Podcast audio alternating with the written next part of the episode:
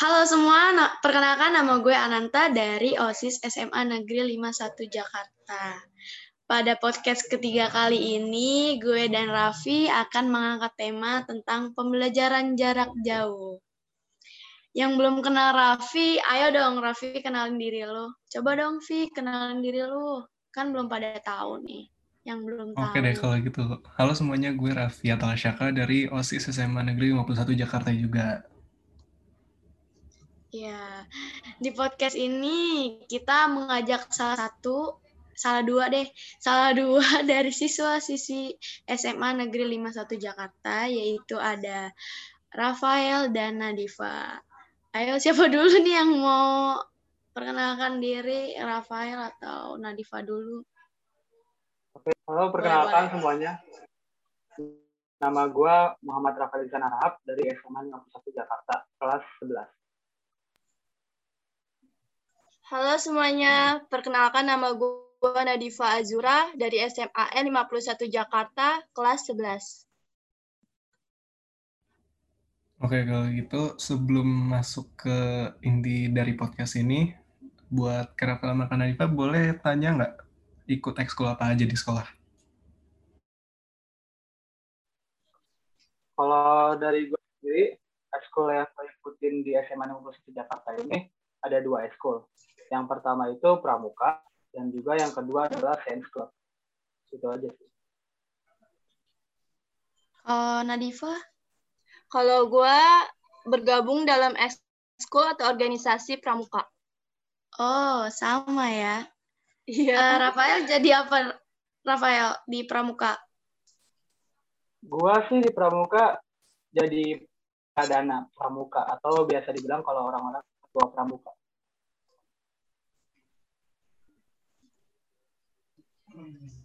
Pradana. Kalau Nadifa? Kalau gue menjabat sebagai wakil pradana putri atau wakil ketua dalam pramuka. Oh, Oke. Oke. Eh, apa Pradana? Pradana Putri. Iya, pradana putri. Oh, itu itu kalau Pradana Putri tuh ngapain sih? Maksudnya Kalau wakil pradana putri itu kayak membantu koordinasi organisasi pramuka gitu, membantu ketua bukan ket- ketua pramuka kayak kayak apa ya? Kayak menggerakkan organisasi pramuka tersebut. kalau lu kalau lu Vi, lu ikut pramuk eh ikut ekskul apa selain OSIS? Gue itu kan tadi Pramuka cuma udah keluar sekarang, cuma ikut ekskul Science Club sama KIR. Oh, ih, banyak juga ya. Kalau Kananta Iya. sendiri apa nih ekskulnya?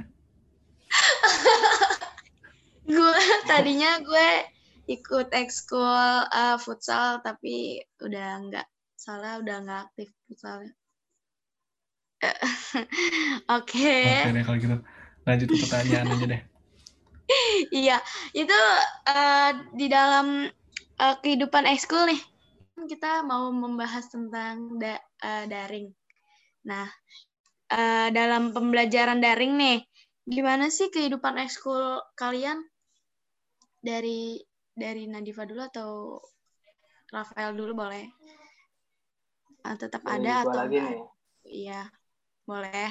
Oke. Kalau untuk pramuka sendiri kan pramuka itu adalah salah satu ekskul wajib buat semua siswa ya. Jadi dalam ekskul pramuka ini untuk mengurus hal tersebut adalah dengan melakukan penggunaan media sosial eh media sosial media online seperti Google Classroom, Google Meet seperti itu. Hmm, itu eh, dalam bentuk Google Google Meet. Itu kalian ngejelasin kan? Atau gimana sih? Ya jadi kita kayak ngejelasin Oh. gitu materi kita, tapi kita udah nggak menggunakan sistem Google Meet. Jadi sekarang pramuka sekarang menggunakan sistem Google Classroom. Jadi kita memberi PPT, habis itu kita memberi tugas dalam bentuk Word gitu. Ah, Karena iya. menurut iya. kami sendiri penggunaan Google Meet itu kurang efektif karena orang-orang yang menggunakan Google Meet itu banyak kan hanya mendengar, jadi pembicaraannya tidak dalam dua arah, cuma hanya satu arah doang. Iya, kadang juga ada orang yang mungkin join aja terus habis itu dia tiduran atau enggak cuma kayak buat absen doang. Jadi kurang efektif. Jadi kita perbaiki dengan uh, menggunakan Google Classroom. Walaupun ya, udah sekarang diminta masih daring ya nih. Google Meet. ya oke. Sekarang kan masih daring nih masih daring. Nah itu uh, kan pasti di pramuka itu ada pelantikan terus juga ada perjusa. Itu kalian ngatasin masalah itu gimana sih? Kan nggak boleh ketemu tuh. Nah gimana tuh? Hmm, hmm, siapa dulu nih mau jawab? Boleh siapa aja deh. Atau Rafael Kalau- atau enggak. kalau misalkan perjusa kita sampai sekarang belum ada pengumuman kayak nggak tahu kayaknya bakalan diundur. Jadi yang tahun sekarang ini yang kelas 10 kayaknya bakalan digabung sama kelas 10 berikutnya sepertinya kayaknya. Tapi kalau yang buat kayak pelantikan ambalannya mungkin kita bakal ngadain online. Oh online jadinya.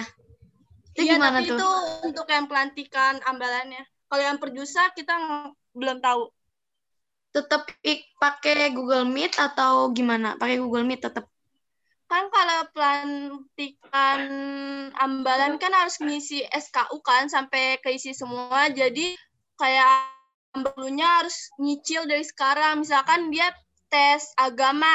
Nah dia kayak WA guru agama gitu. Dia misalkan dikasih tugas sama guru agama baca ayat apa ntar kalau udah disetujui sama guru agamanya jadi dia kayak dianggap udah tanda tangan gitu oke lanjut Vi bentar nih ya. suara gue kedengeran kan ya kedengaran kok kedengeran kedengeran Oh.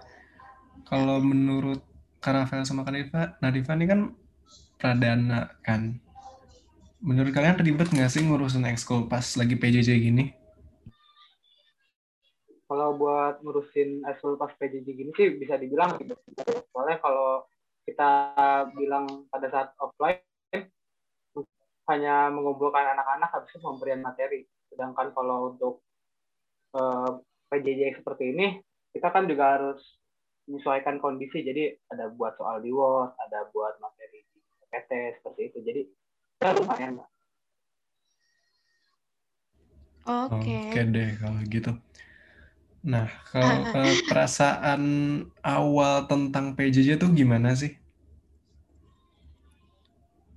Menurut awalnya mungkin pas baru pengumuman kan kayak pengumuman libur mungkin kayak seneng gitu. Karena kan belum karena nggak tahu kalau bakalan selama ini kan kirain kayak nggak begitu lama. Terus ternyata sampai setahun kali ya ini ternyata lama-lama kayak bosen juga. Deh gitu kayak nggak kayak PJJ itu banyak banget kendalanya. Kayak misalkan yang pelajaran yang dijelasin kayak kurang masuk ke otak gitu Hmm, iya sih benar, emang benar. Jadi awalnya tuh kita seneng masuk iya libur, tapi lama-lama juga, wah, sampai setahun nih. iya bosen juga lama-lama Kalau Rafael perasaannya gimana tuh awal awal tahu kita belajar daring kayak gini? Kalau perasaan gue sendiri ya memang cukup cukup senang sih awal-awalnya kayak wah kapan lagi kita libur dua minggu kan udah kayak libur semesteran. Nah satunya lama-lama liburnya jadi setahun. Ya ada perasaan kecewa juga kecewa juga sih cuman nggak terlalu gimana banget soalnya PJJ ini kan maknanya juga kan biar kita menghindari yang namanya COVID. Jadi ada maknanya juga lah dalam PJJ ini. Oke, Eh, gue juga mau nanya nih, biasanya nih guru nih, guru kalian, eh guru kalian kita juga sama ya gurunya, kan beda ya masing-masing. Nah, eh, lu lebih suka guru eh, yang ngejelasin atau plek ngasih tugas? Atau yang tiba-tiba ngasih tugas aja udah, nggak Kalau- tanpa ada penjelasan? Kalau gue pribadi sih lebih suka guru yang ngejelasin gitu eh, kayak by Google Meet gitu. Abis ngejelasin kayak misalkan ngasih pertanyaan daripada guru yang sering ngasih tugas. Karena kalau gue tipe yang males mager gitu kan ngerjain tugas kayak numpuk. Jadi mendingan kayak banyak tugas tapi kayak nggak paham kayak sama aja dong. Jadi gue mending kayak dijelasin Google Meet abis itu kayak tanya jawab Oke, dari Rafael, Rafael. Kalau menurut Kak Rafael gimana? Kalau pribadi gue sendiri, gue juga prefer ke jelasin ya. Cuman gara-gara kondisi seperti ini, kalau kita melakukan Google Meet, kadang-kadang ada kendala seperti lag dan tidak kedengeran. Pokoknya ada kendala-kendala yang nggak kita rasain di offline. Nah, makanya kalau gue sendiri lebih prefer yang namanya ngasih tugas stop. Karena kita bisa belajar sesuai dengan kondisi kita saat ini. Gitu. Kalau Biasanya gitu- nih media yang digunain guru. Ya lanjut dulu. Ah, lanjut dulu. Siapa dulu? Eh, udah.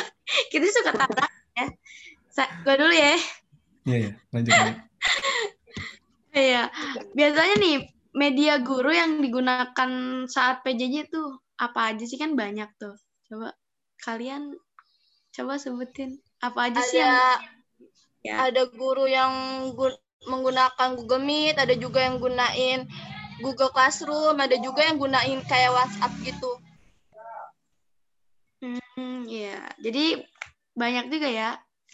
Ah, gue juga sih kita se- lebih sering ke quizzes juga kan, ya kan? Iya, Terus kalau quizzes. itu seru sih. Tapi Iya. ya gimana ya? Susah Tapi juga. kalau kuisis dikasih waktu cepat, wah udah itu bukannya seru, itu ny- nyusahin itu. Itu hoki-hokian Iya, oke kalau lagi gitu. hoki-hoki. Nah, menurut kalian nih Lanjut mending sekarang tuh mending sekolah offline atau online?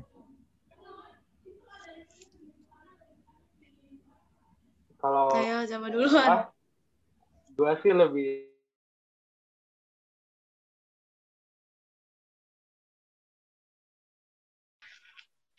Oke, nah lebih suka apaan? Kayaknya lebih suka di rumah deh, Nat. Kalau gue sih pribadi lebih suka offline ya, soalnya kalau online kan banyak juga kendalanya, kayak misalkan ada yang eh, gang apa sih, ada yang kendala paketan, ada juga kendala, misalkan ada orang kan orang tiap orang beda-beda, ada yang nggak bisa apa ya nggak bisa nangkep pelajaran tanpa dijelasin gitu, sedangkan eh, PJJ ini kan kebanyakan kayak dikasih tugas kayak sedikit penjelasannya. Jadi kalau gue sih lebih ke offline ya. Oke, offline. Gue juga lebih suka offline. Semua juga lebih suka offline Iyalah, daripada sekarang. Ya karena kita udah tahu rasanya daring tuh gimana. Iya, soalnya lama-lama Kebanyakan juga kebanyakan juga berubah pikiran yang awalnya seneng PJJ akhirnya pengen balik lagi offline gitu. Iya, soalnya kayak lama-lama bete juga. Iya, emang benar. Lanjut lanjut. Kita bahas yang lain. Kalau Rafael sama Kanadiva ini daya serap dalam menerima pelajarannya tuh gimana sih? Mudah atau susah? Kalau gue pribadi sih susah, soalnya gue soalnya kayak kebanyakan guru sih cuma ada beberapa yang bener-bener ngejelasin, ada juga yang guru yang harusnya pelajaran itu ngejelasin kayak misalkan matematika tapi dia malah ngasih tugas-tugas mulu. Kalau gue tipe yang harus dijelasin bener-bener loh, gue nggak bisa kayak yang harus baca buku belajar sendiri. Gue bukan tipe yang itu sih. Oke. Kalau Rafael, Kalau gue pribadi, kalau gue pribadi sih yang daya serapnya bisa dibilang cukup tinggi ya. Cuman gara-gara PJJ ini, karena kita dikejar sama kerjaan rumah dan juga kerjaan sekolah, cukup keteter sih dari pem- pembuatan jadwal. Jadi agak males-malesan ya seperti itu sih. Eh, lebih suka eh, pembelajaran guru yang ngejelasin lewat Zoom atau ngasih tugas di GCR? Kalau Sama. gua lebih suka guru Boleh. yang pada yang ngasih tugas di GCR. Soalnya gue bener-bener tipe yang harus jelasin gitu. Soalnya biar nangkep kotak. Kalau tugas itu kadang ada guru ngasih tugas ini. Karena kan gue tipe yang kayak agak mager gitu. Guru ngasih tugas, tak ada lagi yang ngasih tugas. Jadi dia numpuk jadi pusing sendiri. Iya benar sih. Tapi enakan dikasih tugas. Kalau Rafael? mungkin ada benernya yang dibilang sama Nadifa kalau misalnya dari game sendiri itu kita lebih ada tuntutan dalam mengerjakan tugas karena di moodnya kita tuh udah oh kita, kita lagi belajar nih lagi gimmick cuman kadang setiap guru tuh ada yang pembawaan gimmicknya kurang enak kurang kurang apa ya ngebosenin bisa dibilang ya maaf nah jadi gue sih lebih prefer dikasih tugas tak sih soalnya kita bisa lebih belajar sendiri dan bisa lebih mengerti lah dengan cara kita sendiri Nah, kalau yeah. gitu, mending dikasih tugas dikit tapi susah atau tugas banyak tapi gampang? Aduh, aduh pertanyaannya sulit. Apa-apa, apa? Tadi apa? Tugas dikit tapi susah atau tugas banyak tapi gampang? Mending tugas, tugas banyak tapi gampang. Banyak tapi gampang. Buat apa tugas dikit tapi sulit, tapi kita nggak ngerti gimana ngerjainnya. Mending tugas banyak tapi gampang. Iya. Nah, benar. Kalau kalau susah tapi dikit sama aja bohong kayak gimana ya kita nggak ngerti nggak selesai, selesai juga nggak bakalan selesai iya benar sih iya makanya kalau susah tapi dikit kayaknya mengundang-undang aura-aura jahat kayak ada yang tugas baru jahat banget ya tugas baru kita yang sebulan itu. Dikit oh.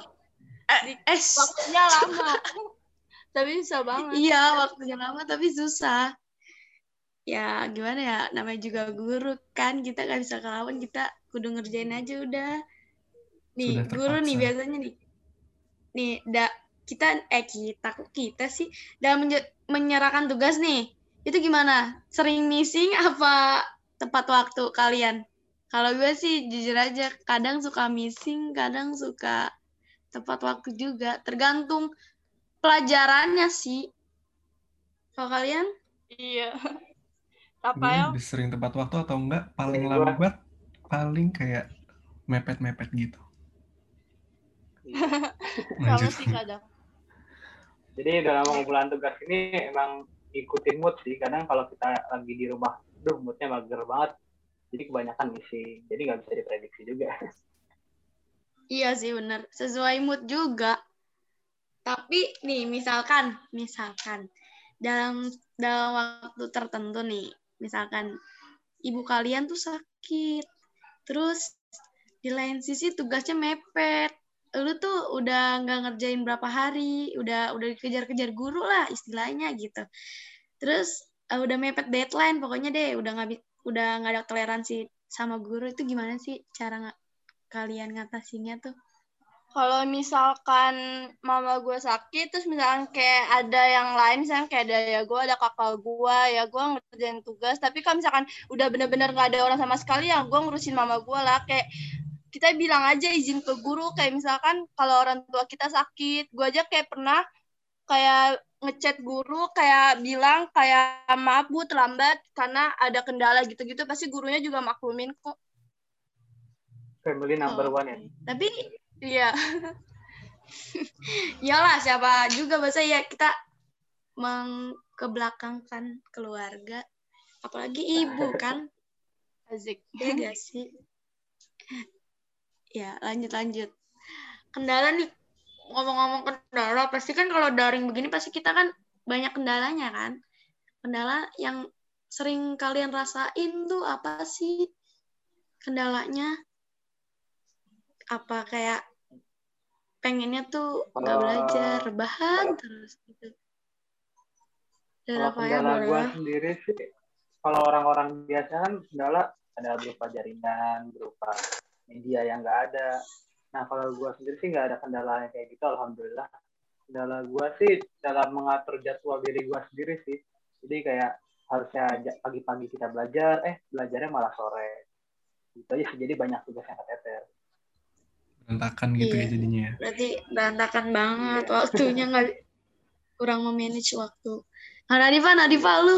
Lu kan kebanyakan nah, main lu nah kalau gue sama banget kayak Rafael kayak kendala kayak jaringan kayak alhamdulillah enggak. Tapi kayak kendala ngatur diri sendiri loh.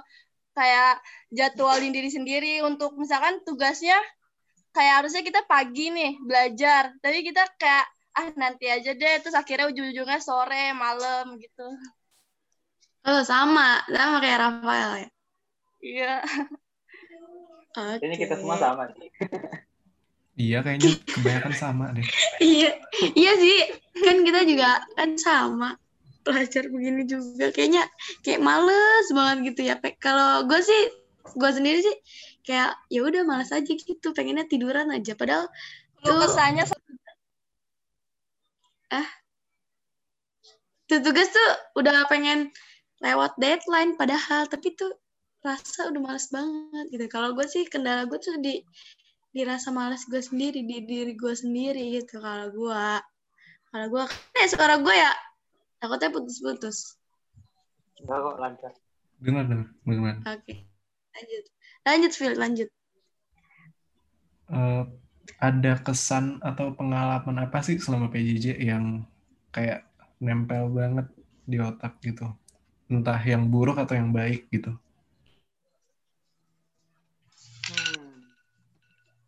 Pesan. ayo siapa dulu siapa dulu boleh Kayaknya kalau di dari semua PJJ ini kalau kesimpulannya yang paling melekat dalam diri gue itu dikejar-kejar guru. Dikejar-kejar tugas. Ini tugasnya mana? Oh, dikejar-kejar berarti nih orang suka dikejar-kejar guru. Kalau gue sih gak pernah dikejar-kejar guru, tapi Nadifa, Nadifa. Kalau Nah, itu kan gua- apa kesannya ya? Tadi bentar-bentar. Kalau itu kan pengalamannya ya. Kesannya tuh gimana kesannya? Ini kan pengalaman kan kalau gitu. Tadi kesannya terus pesannya. Iya, apa? Uh, kalau dari gue sendiri sih emang sebenarnya PJJ ini banyak hikmahnya ya. Karena dalam PJJ ini kita jadi bisa tahu kita kurangnya di mana, kenapa kita nggak bisa manage waktu dengan baik. Dan PJJ ini kan juga sebenarnya tujuannya adalah buat mengurangi kasus harian COVID-19 ya. Jadi cukup berkesan lah adanya PJJ. Iya. Lebih banyak waktu ya, Dep. Tapi kitanya ngebuang-buang waktu gitu. Ngerti gak sih? Iya. Daripada kayak di sekolah, di sekolah kan lebih sibuk gitu sama gurunya. Kalau di sekolah di tuh ada rumah tuh kayak- waktunya kayak nggak bisa dilawan kalau di sekolah. Kalau di rumah kayak masih bisa dimolor-molorin, Iya. nggak peduli gitu. Iya, di kan kalau di sekolah tuh kita sering jam kosong, tapi ya gitu deh. Lanjut Nadifa, Nadifa.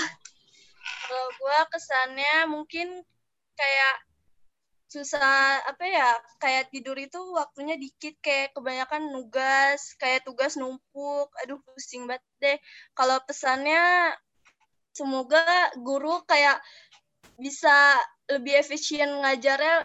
Kayak misalkan kayak tugas sama penjelasan itu kayak sebanding. Terus semoga juga pandemi cepat selesai biar cepet-cepet tatap muka.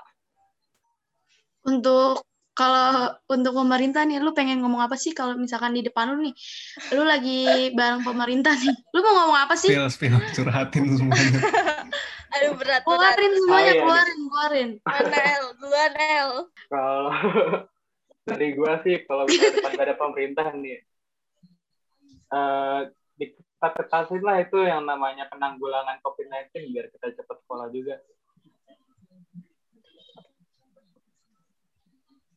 Ya, sama sih, kita juga pasti begitu kalau di depan pemerintah. Udah cepetin kelarin nih corona deh, sekolah pusing, tau gak? Pasti gitu kan? Iya, bosen Semuanya juga. pasti begitu deh. Iya pasti kebanyakan murid semua kayak gitu. Iya, pasti kayak, ya Allah bosan banget. Kayak waktu di itu udah rumah. pengumuman pengen masuk, eh nggak jadi. Jangan sampai sekarang katanya Oh Pada iya tahun bulan sekarang Juli ya. Masuk. Jangan sampai di PHP lagi. Enggak sih, kalau kalau gue sih feeling gue emang bener masuk karena pembelajaran baru, ya gak sih? Kayak, ya udah Ya, kita belajar tuh setahun plak katanya udah gitu. mulai divaksin itu kan.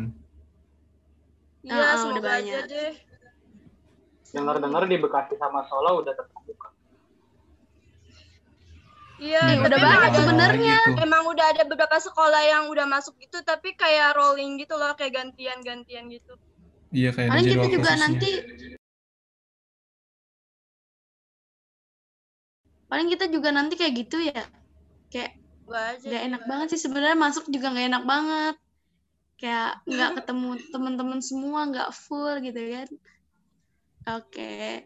Ini karena waktu kita udah mau habis, maksudnya gimana? Mau udah malam juga kita ngerekam ini. Karena kita ngerekam malam juga ya. Ya, Karena Iya. iya benar. Oke, karena durasinya udah cukup panjang, kita sudahi saja podcast kali ini. Terima kasih kepada Nadifa sama Rafael, Raffi juga Sama-sama. udah terima udah kasih mau juga diundang ke podcast kita ya jangan jangan kap kapok Kak. lain kali nanti kita undang lagi oke Iya, San, San. untuk Oke. yang di rumah tetap jaga kesehatan dan patuhi pro- protokol ya jangan lupa memakai masker mencuci tangan dan menjaga jarak oke dadah see you next time enjoy